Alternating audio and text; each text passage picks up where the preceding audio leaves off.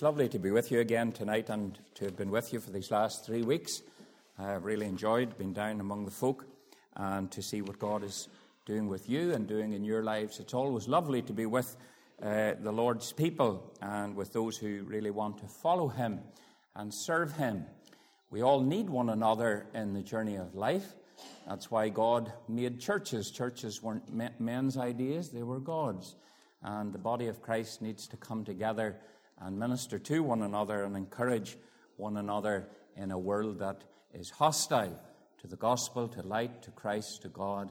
There must be a place where we can come and fellowship and commune with Him. So it's lovely to be here.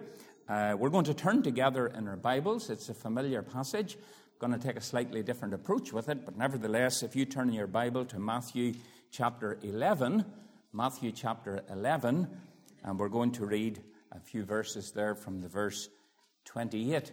Matthew chapter 11 and the verse 28.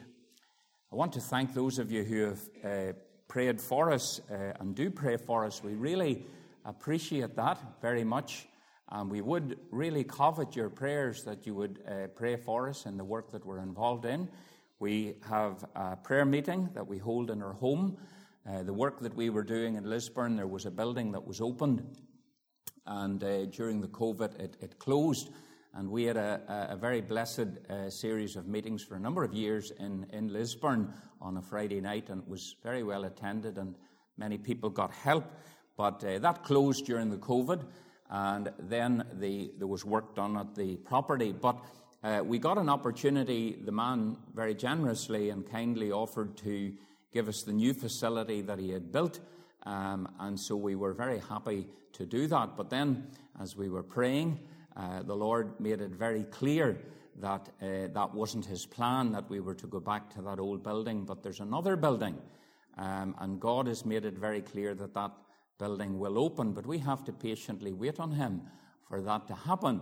So we're praying and waiting on God. And most days in my life, there are people coming to our home, sometimes one, sometimes two, and occasionally three, uh, come for help with one problem and another. And it's a great privilege to help people. The Lord Jesus went about helping people. He healed people. He delivered people. He raised the dead. He ministered to those who are sick and broken.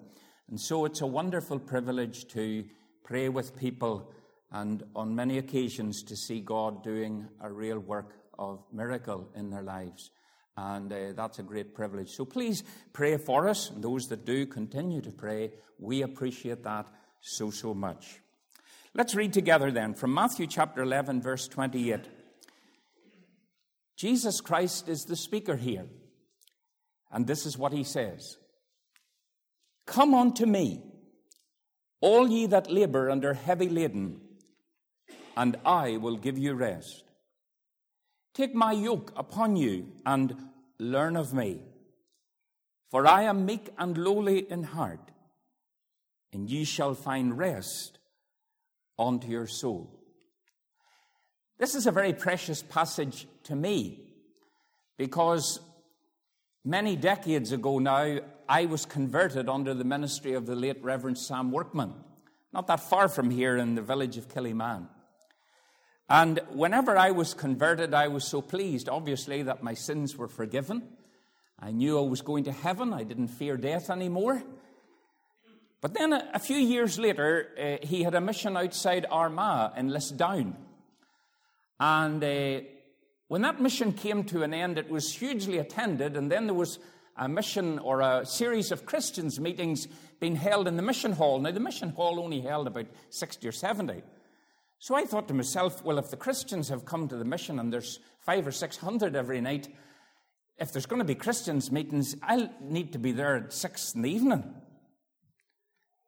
But I arrived at about seven and waited to have seven and quarter to eight, and there was no crowd. And I learned a valuable lesson at that time that Christians aren't always interested in Christians' meetings.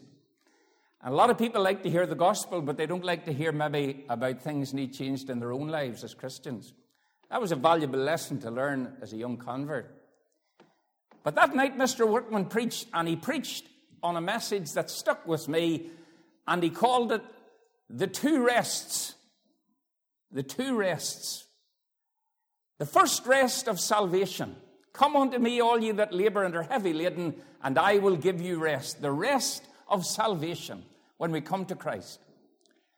But then the second rest, which old W.P. Nicholson, the Irish rude evangelist, called the second blessing. Of course, second blessing's not in the Bible in that respect, but Nicholson was more right than the people said he was wrong.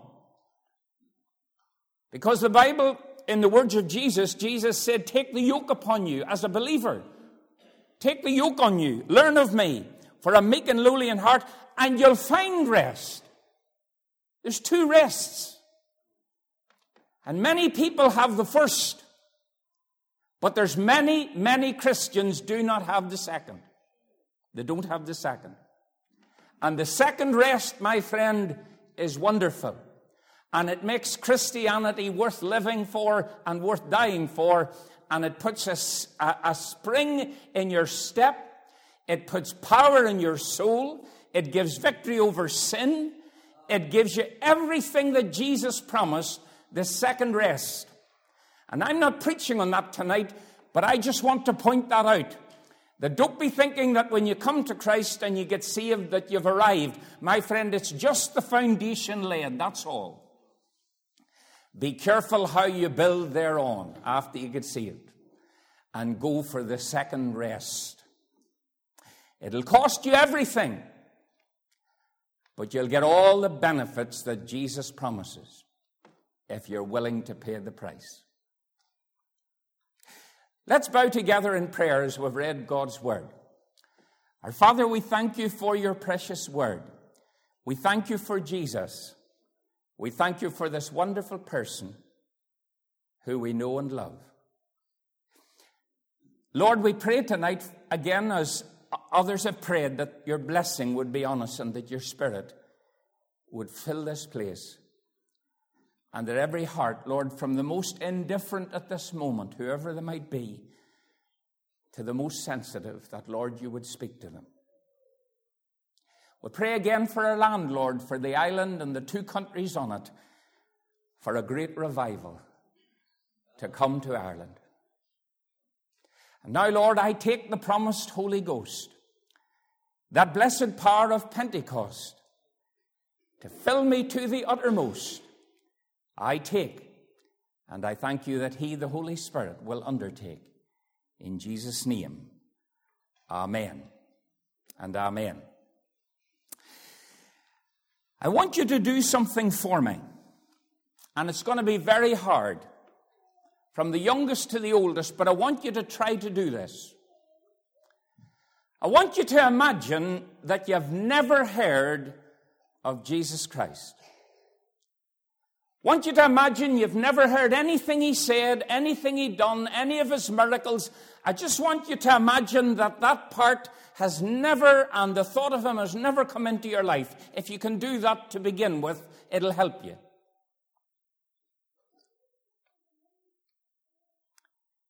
Because there was a generation that actually lived that knew nothing about Jesus. Nothing about these people were called Jews, some Gentiles, in fact, as well. But they knew a bit about the Bible, they knew the Old Testament, but certainly they didn't know anything about this man. And, and he suddenly appeared on the scene and he began to do things and say things. He was very strange. And you know, every generation, there's always unusual people that appear on the scene. Every generation. Unique people, fascinating people exceptional abilities or skills, whatever it might be, and they come on the scene and they become famous because they're different. And this happens in every generation. But I want you to come with me 2,000 years and go right back to a generation. Because we're going to look tonight at the most unusual man that ever lived. We are going to look at the most unusual man that ever will live.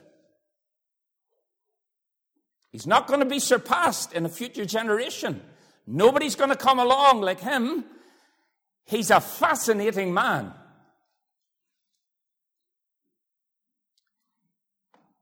And the title of my message tonight is Jesus Christ's Offer. Jesus Christ's offer. What is offering? But before we look at the offer that he has, we need to look at him. We've got to see if he's offering us anything, has he really got the credentials and the criteria and the authority to do it? What he's promising, can he give it? Or is he like a politician that says, I'll do it, and he doesn't do it? kind of a guy is he?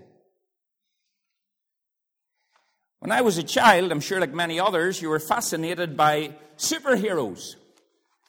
When I was growing up, it was Batman, it was Superman, it was these strange men, Spider Man.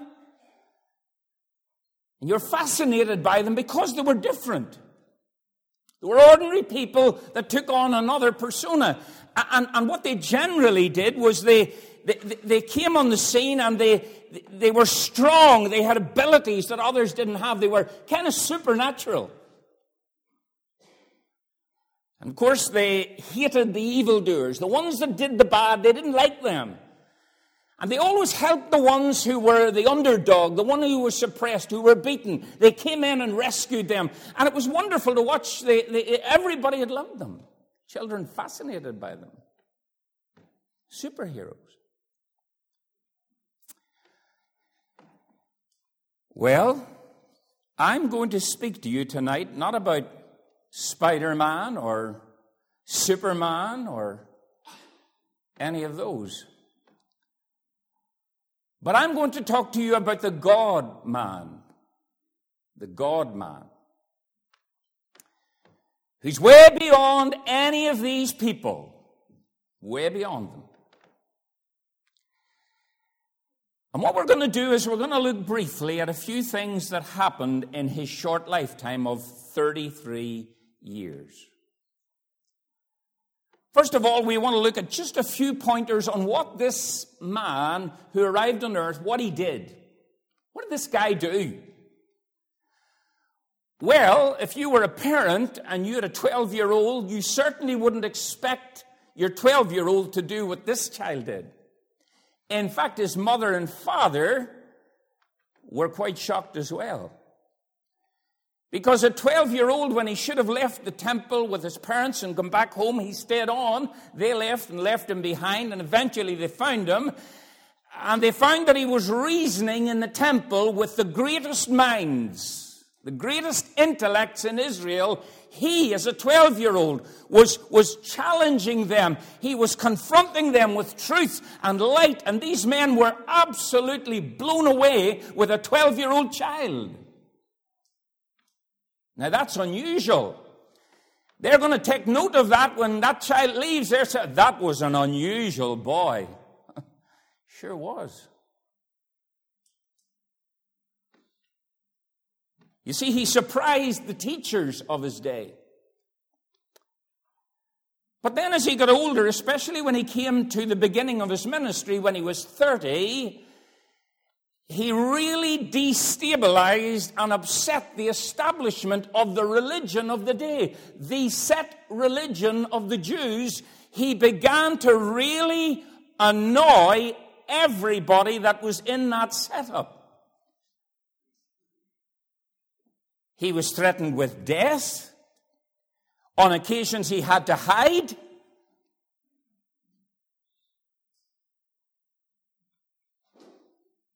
He really was a very unique character. On one occasion, he was in a home and his parents heard about it and his brothers and sisters.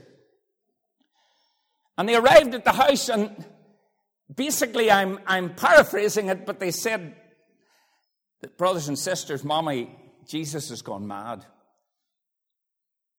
Guy's lost the plot. That's unusual, isn't it?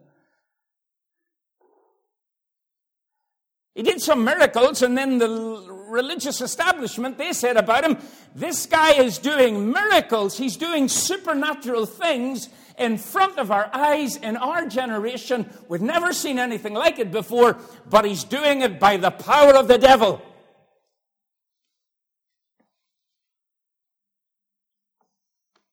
Do you know something I've discovered? That when you confront the devil, and in the power of God you overcome the devil, people will accuse you of working through the devil. I discovered that. Hmm, powerful. But this man, that's what happened to him.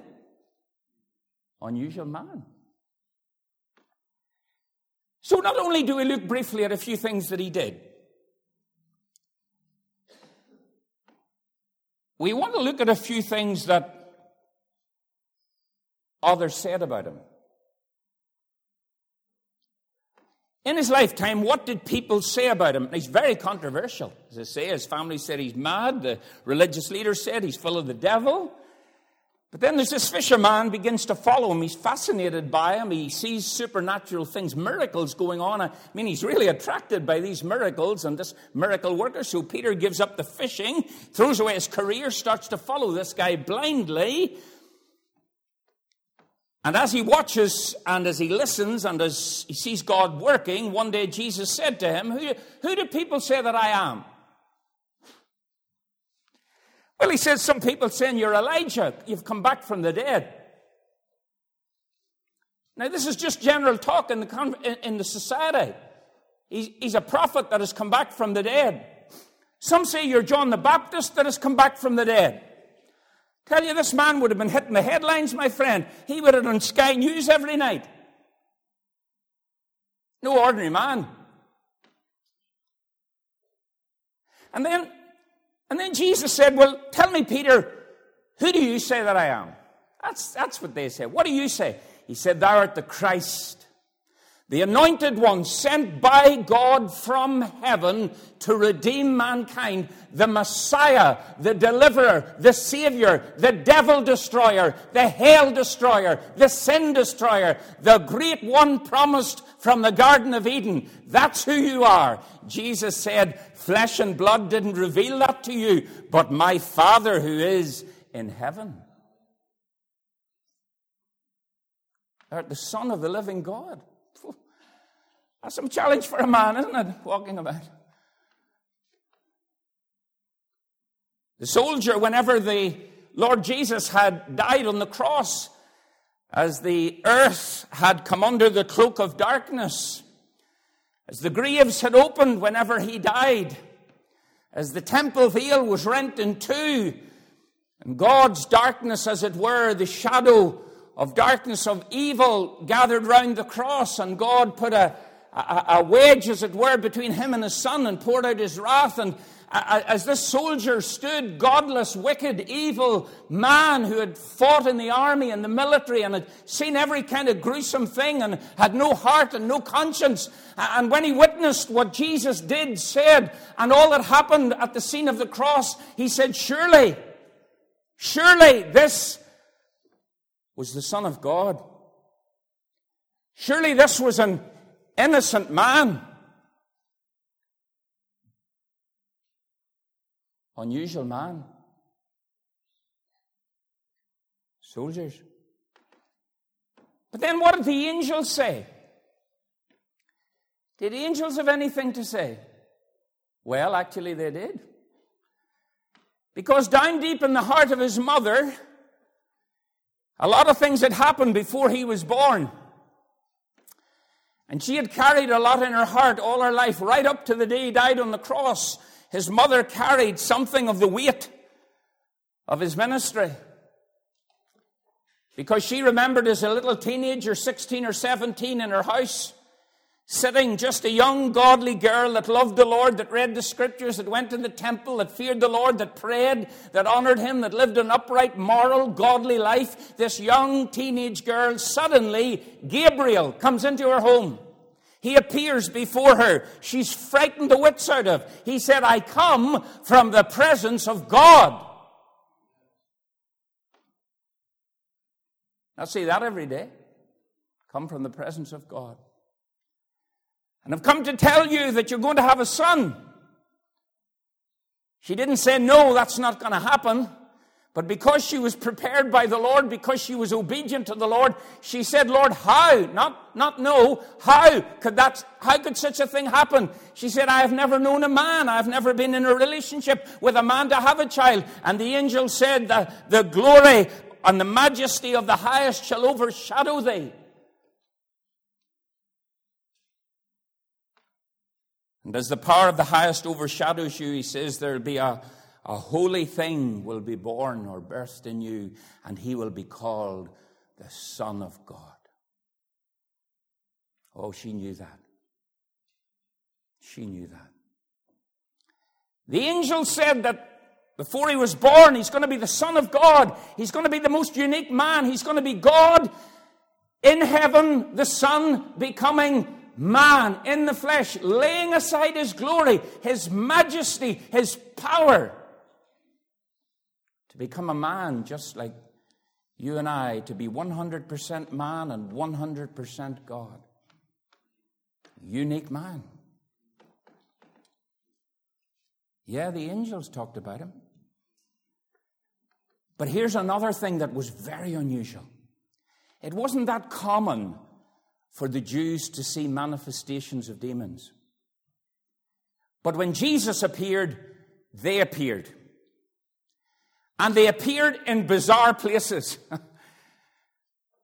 they appeared one day in church Whenever there's a guy who knows the Torah, who's part of the Jewish system, he's a believer in Jehovah, and he's sitting in the temple, Jesus gets up and opens, begins to read from the scriptures, and suddenly this demon rises in this guy in the church. And he starts to shout out, Thou art the Son of the living God. You see, my dear, dear friends, men on earth, angels from heaven, devils from hell, they all proclaimed he was the Son of God.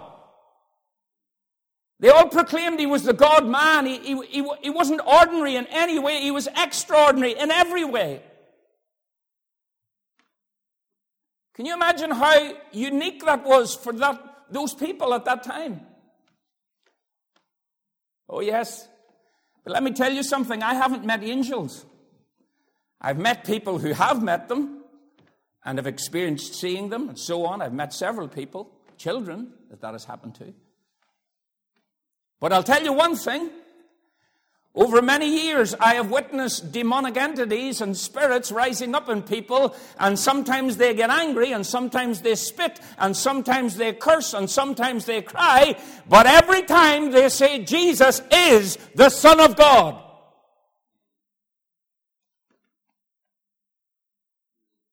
No ordinary man. Well, my friends, that's things that he did and what others had to say about him, but what did he say about himself? well, he said, I'm come down from heaven. You meet, meet many people like that? Will you meet anybody at work like that tomorrow? I've come down from heaven. What did you be saying? Say, you feeling all right? You okay? Do we need to get the doctor for you? That's what he said. He was a man on earth. He said, I have come down from heaven. My Father sent me. Either the man's mad or he's telling the truth. My friends, he's telling the truth. He did come down from heaven. He's the manna of heaven. He's the God man. He did something that no other man had done in generations, and that was he simply said to people, Your sins are forgiven. Now, I know our dear friends and neighbours, Roman Catholics, I know that the poor priest says to people, Your sins are forgiven. But my friends, the priest has no power, the Roman Catholic priest has no power, ability, skill, or spiritual dynamic from God to forgive sins. It is a delusion from hell. Because no one can forgive sins but God, the Bible says. God. And that's why you don't need a bachelor priest to come in between you and God in prayer, because there's one mediator between God and men, the man Christ Jesus.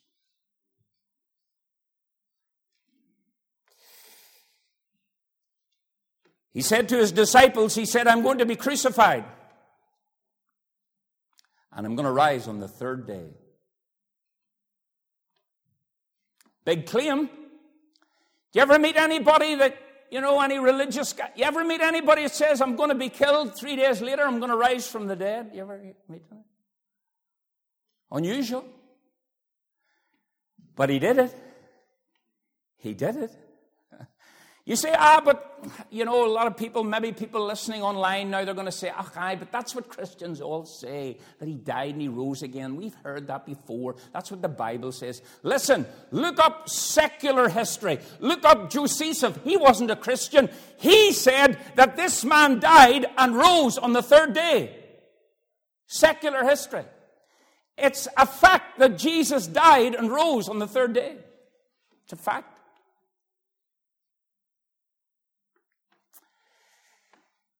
He said, The prophets spoke about me. You ever meet anybody like that? Talking about the Old Testament, he said, By the way, see the Old Testament, all the prophets, all the, all the promises that were made, that was about me. Big claim. The prophets claimed where he would be born Bethlehem of Judea. Where was he born? Bethlehem of Judea. How did that happen? It would have to be God intervening to do that, wouldn't it? He said that he would be nailed in the Psalms under King David. He said he would be nailed by the hands and feet, spiked to a cross. That was hundreds and hundreds of years before the Romans ever took power, or the form of execution was even the form of crucifixion. The prophet was able to say hundreds of years before that the Messiah will be nailed. The nails will go through his hands and feet. How did they know that? Because God knows the timeline. God knew that it would be the Romans. God knew that that was the fullness of time for the coming of his son and his death on the cross. That's why. He said, I am the resurrection and the life.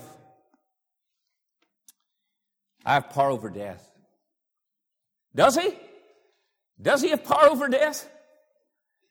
Well, do you remember that little widow woman coming out with her only son, Nain? Do you remember as she came out and they were carrying the coffin, the bier, just the body lying on top of a stretcher, and they're carrying it out, and everybody's weeping, and professional mourners, and they're all wailing and crying, and it's a very sad occasion. And Jesus comes along, this penniless preacher, just comes along and stops the funeral and interferes with a, with a grief and the whole procession stopped and he walks over and he touches the, he touches the bier and he touches the young man's body and, and he rises from the dead. This is a wonderful man, my friends. You couldn't help but be taken and fascinated and absolutely absorbed with this man. No man ever spake like this man. Nobody ever did what this man did.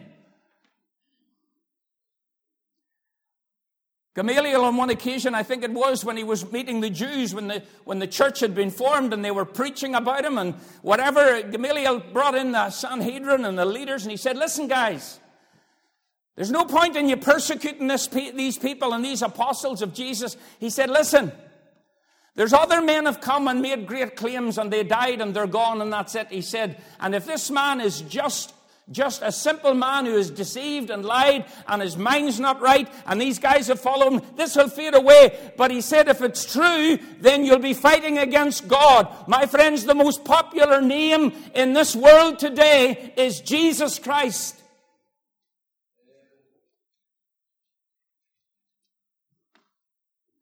Gamaliel was right. If you fight against this man, you're fighting against God because he is God. Well, let's quickly move on. Superman? No, no Superman. Just the God man. The God man. This same Jesus the very same one.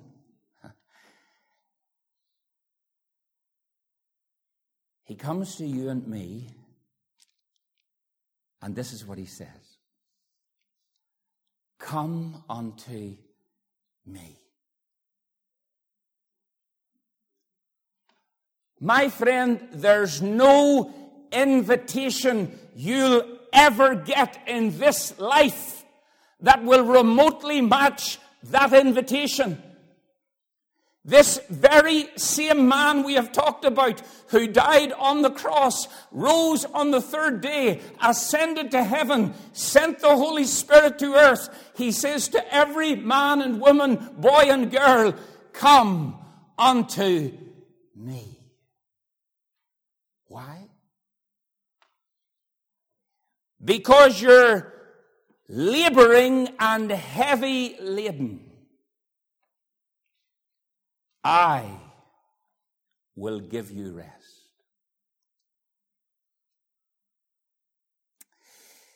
There's many people in the world today, and either they've never heard the invitation, or if they have, they're not going to bite. And so, what society does, as it always has since the fall of man, it has its own ways of dealing with this heavy laden, this labor, this distress, these problems, these anxieties, these depressions, all the things that happen, the guilt, the shame, all these problems in life that manifest in every person to one degree or another. What man has decided and ever done through the centuries is I will solve this problem without bringing God into it. And so man attempts his own method to find peace, to find harmony, to find reconciliation, to find purpose in life. And what man has done is he begins with resorts and amusements. That will lift the burden. If we get some amusements and fun and, and we go to resorts and different places and get a spa or whatever it might be, that will lift the burden off. That's man's way. We'll build sports arenas. We'll go on vacations and have huge and long holidays. And if that is dissatisfying, then we'll enter into what's called the New Age movement.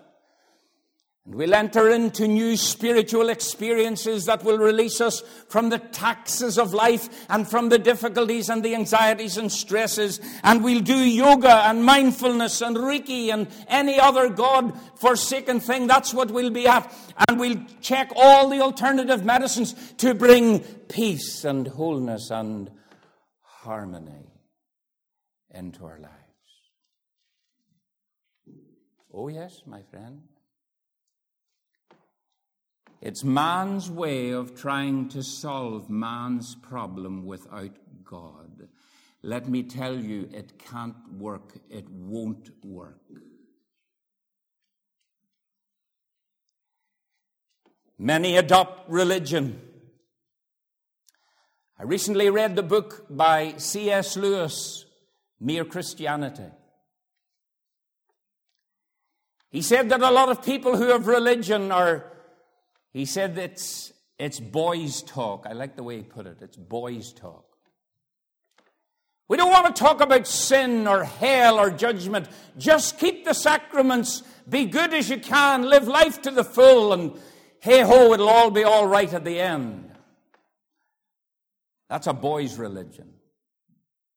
That's a fool's religion. Doesn't address sin doesn't address the seriousness of being an enemy of God, doesn't address the issue of the devil. It's a boy's religion. And my friend, this country and others are full of boys' religion. Boys' religion, no depth to it. Doesn't resolve any of the major questions of life. It's just a load of religion and a load of men's ideas and cloaks and clergy and everything that goes with it. Some go for hedonism. You know what that is? Pleasure. Well, as we've said on other nights, you're going to have to go to Belfast or go to the Mid Ulster or whatever, and you'll see people parading virtually naked down the street, and you'll maybe find clergymen at the front leading it. The blind leading the blind.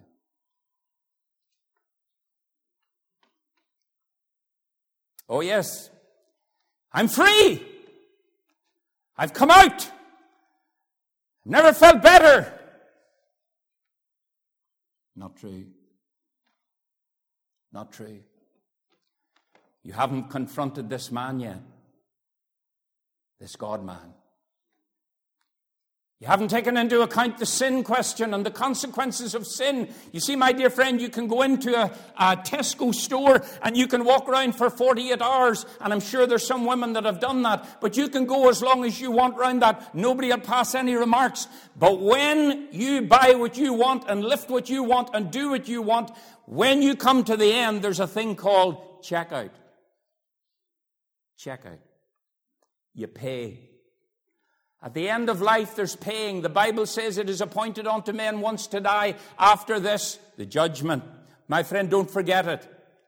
You're fooling yourself if you think that by your means, your methods, whether it's religion, pleasure, whatever, or any of these other things, if you think that's the issue solved in your life, you have been deceived by the liar. The Bible says Jesus said he was a liar from the beginning, the devil.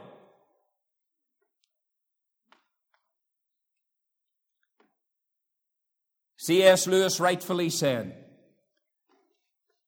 if you try to fill your life with anything but God, you'll never run properly and you'll never run effectively. In fact, as he said, you'll run out of juice. You see, we were made with a hole inside us. We have a gap inside our hearts, and you mightn't have felt it yet. You'll feel it later on in life, but the hole's there. And you know the, the only one who fits into that hole? Do you know the only one who fills it completely? Jesus Christ.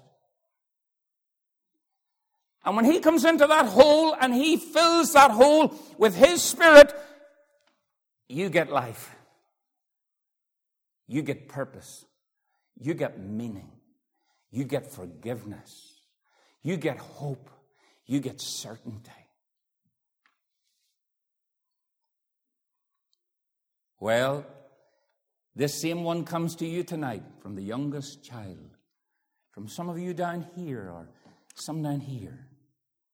He says, Come to me. Young person, come to me. Come to me. He doesn't say, Come to the priest, come to the clergy, come to the evangelist. Come. He said, Come to me. Come to me. All ye that labor. Oh, well, my friends, do you know what that means? It means to be exhausted. Heavy laden means to be weighed down, exhausted and weighed down. Well, I remember decades ago going to the mission I told you about. I was 17. Didn't hear the evangelist. I had no intention of listening to him. I was forced to go by my mother, coerced. And I said, I'll go, but I'll never be back. I went along to the meeting. The tent was blown down, and we were put into the parochial hall. I sat, and there was a teapot in front of me. I had intended that night to watch uh, Moby Dick, the great white whale. But Moby had to be put on hold that night, and I had to go and watch a teapot. You can imagine how I felt watching a teapot and Moby Dick at home on the TV. I wouldn't have cared less if I was in any other place but the last place. If I'd got into the tent, I might have been more content because I would have seen the evangelist, I would have looked around, I might have had a laugh at somebody. Whatever it might have been going on, I would have did it. But there's not a lot to do when you have a teapot in front of you. And the evangelist who I never saw, got up to preach. Somebody sang, somebody prayed, somebody, I don't know what they did. I'm assuming they did all that. Because I don't remember one word that was said in that. Not one word do I remember of that meeting. Not one word. But what I do remember was that during that hour, something began to happen to me as a 17 year old. I began to feel weighed down with sin. I began to feel lost. I began to become aware that the flames of hell were licking round me. And that I was a candidate for death and I had absolutely no preparation made whatever for it.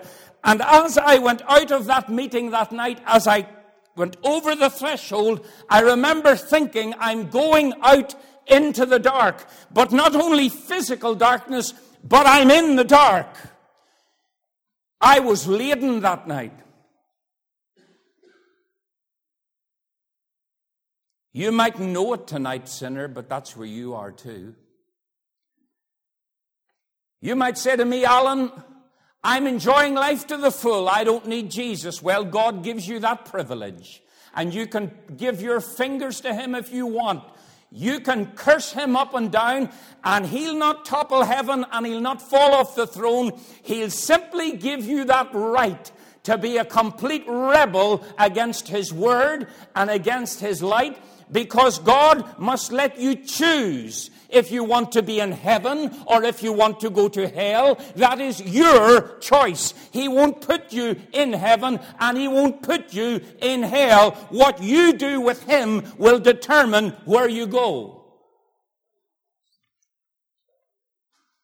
I was hooked by the Holy Ghost. Before that, I was dead in sin, but I didn't know I was dead. You heard about the two wee boys that were in the store. And they got lost. Mommy had disappeared and they were running wild, wild through the store and one, one of them began to cry. The other little guy was looking at the toys and wee boy began to cry and he said, uh, we're lost, we're lost and, and, and, and where's mommy? And, and he, he was going mad and the man caught him and said, what's wrong, son? He said, we're lost, we're lost. Mommy's gone and we're lost. And he says, Why is your wee brother not crying? He says, He doesn't know he's lost. He hasn't caught on yet. Well, they'll be down the road. They'll be in this house and that house and on house and on house. And they're educated and solicitors and barristers and doctors and, and you name it, and that's what they are. And they don't know they're lost. They don't know that at one moment the life will break and they'll wake up in hell and that'll be it. And there'll be a clergyman paid enough to tell them that they're in heaven, and he'll have a face like the, like the town clock. He'll put on whatever they want. He'll put the show on and give them the big address they want, but that'll not take them out of hell.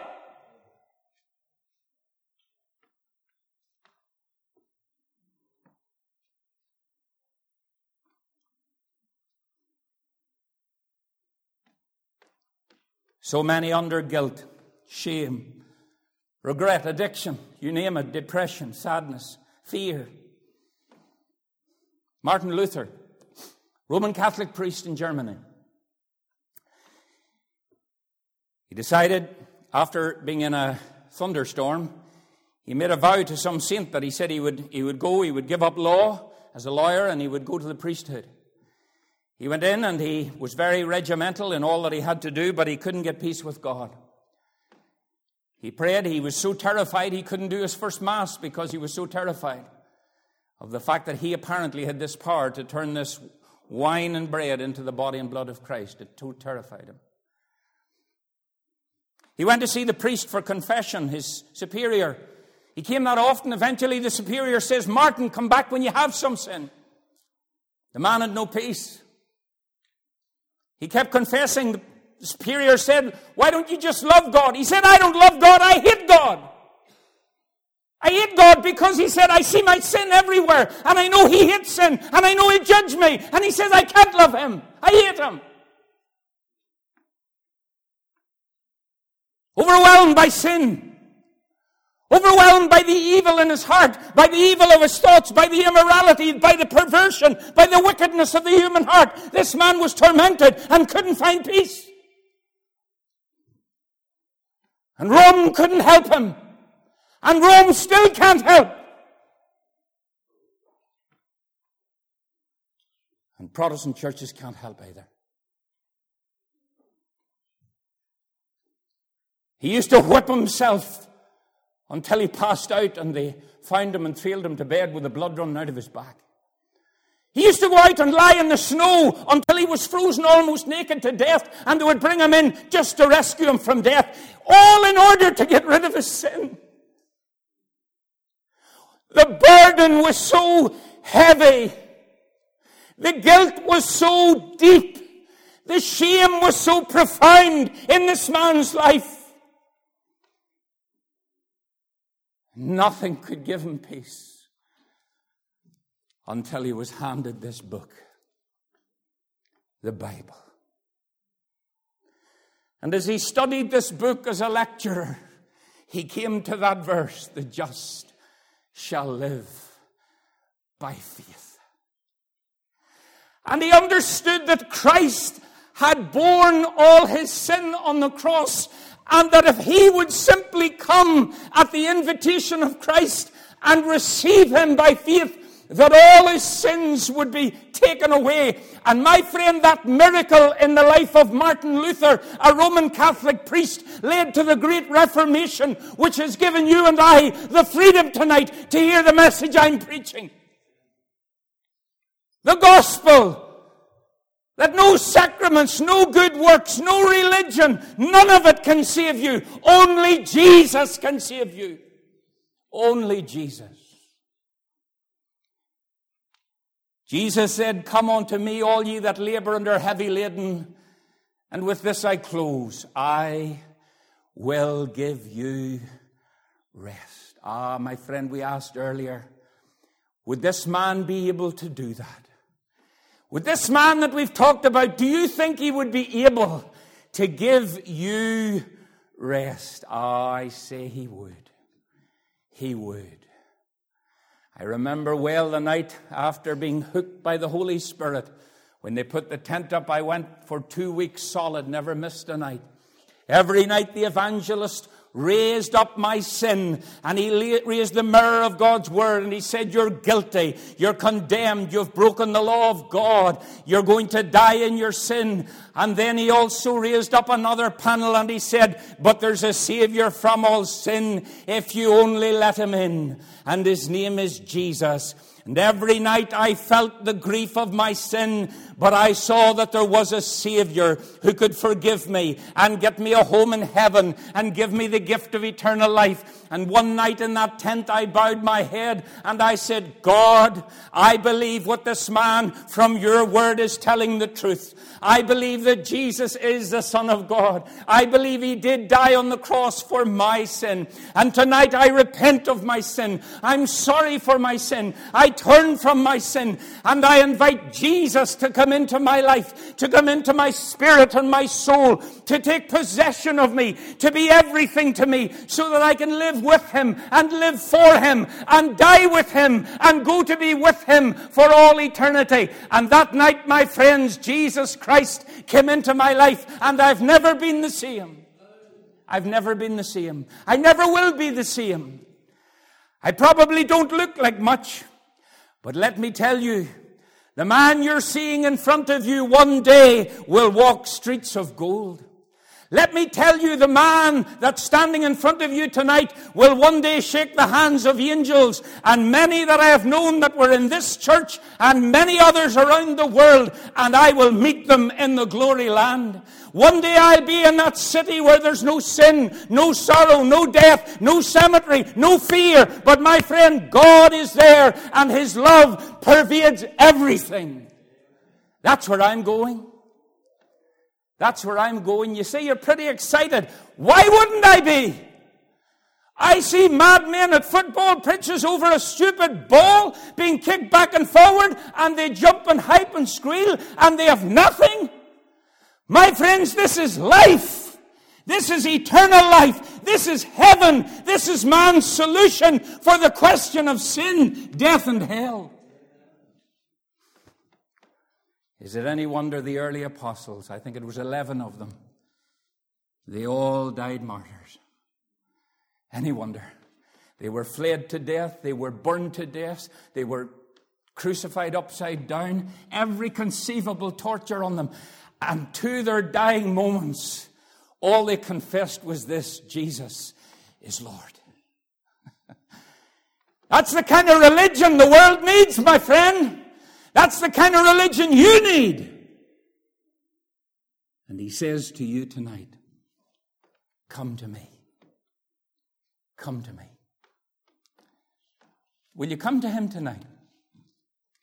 Will you come to him tonight? Will you? After all you've heard, he says, Come to me. I made you. I have paid the price for you. I can forgive you. And when life is over, I promise you, I'll take you to heaven. I promise you. he won't tell a lie. He won't tell a lie. He will take you to heaven. he will. He never lies.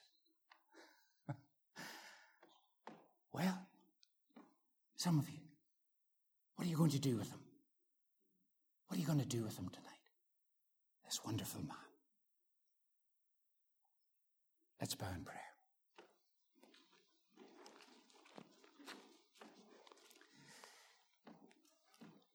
In closing, I'm going to do exactly for you what was done for me over 40 years ago. I'm not going to ask you to raise your hand or do anything like that tonight, but what I am going to do is I'm going to help you. If tonight God is speaking to you, and by the way, you'll know that. You'll know if God's speaking to you.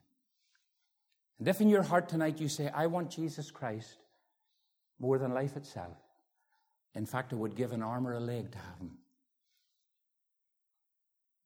I've no idea what this will mean for the future, but with all my heart, I, I choose tonight to give up sin, to turn my back on evil, and to follow this man the rest of my life.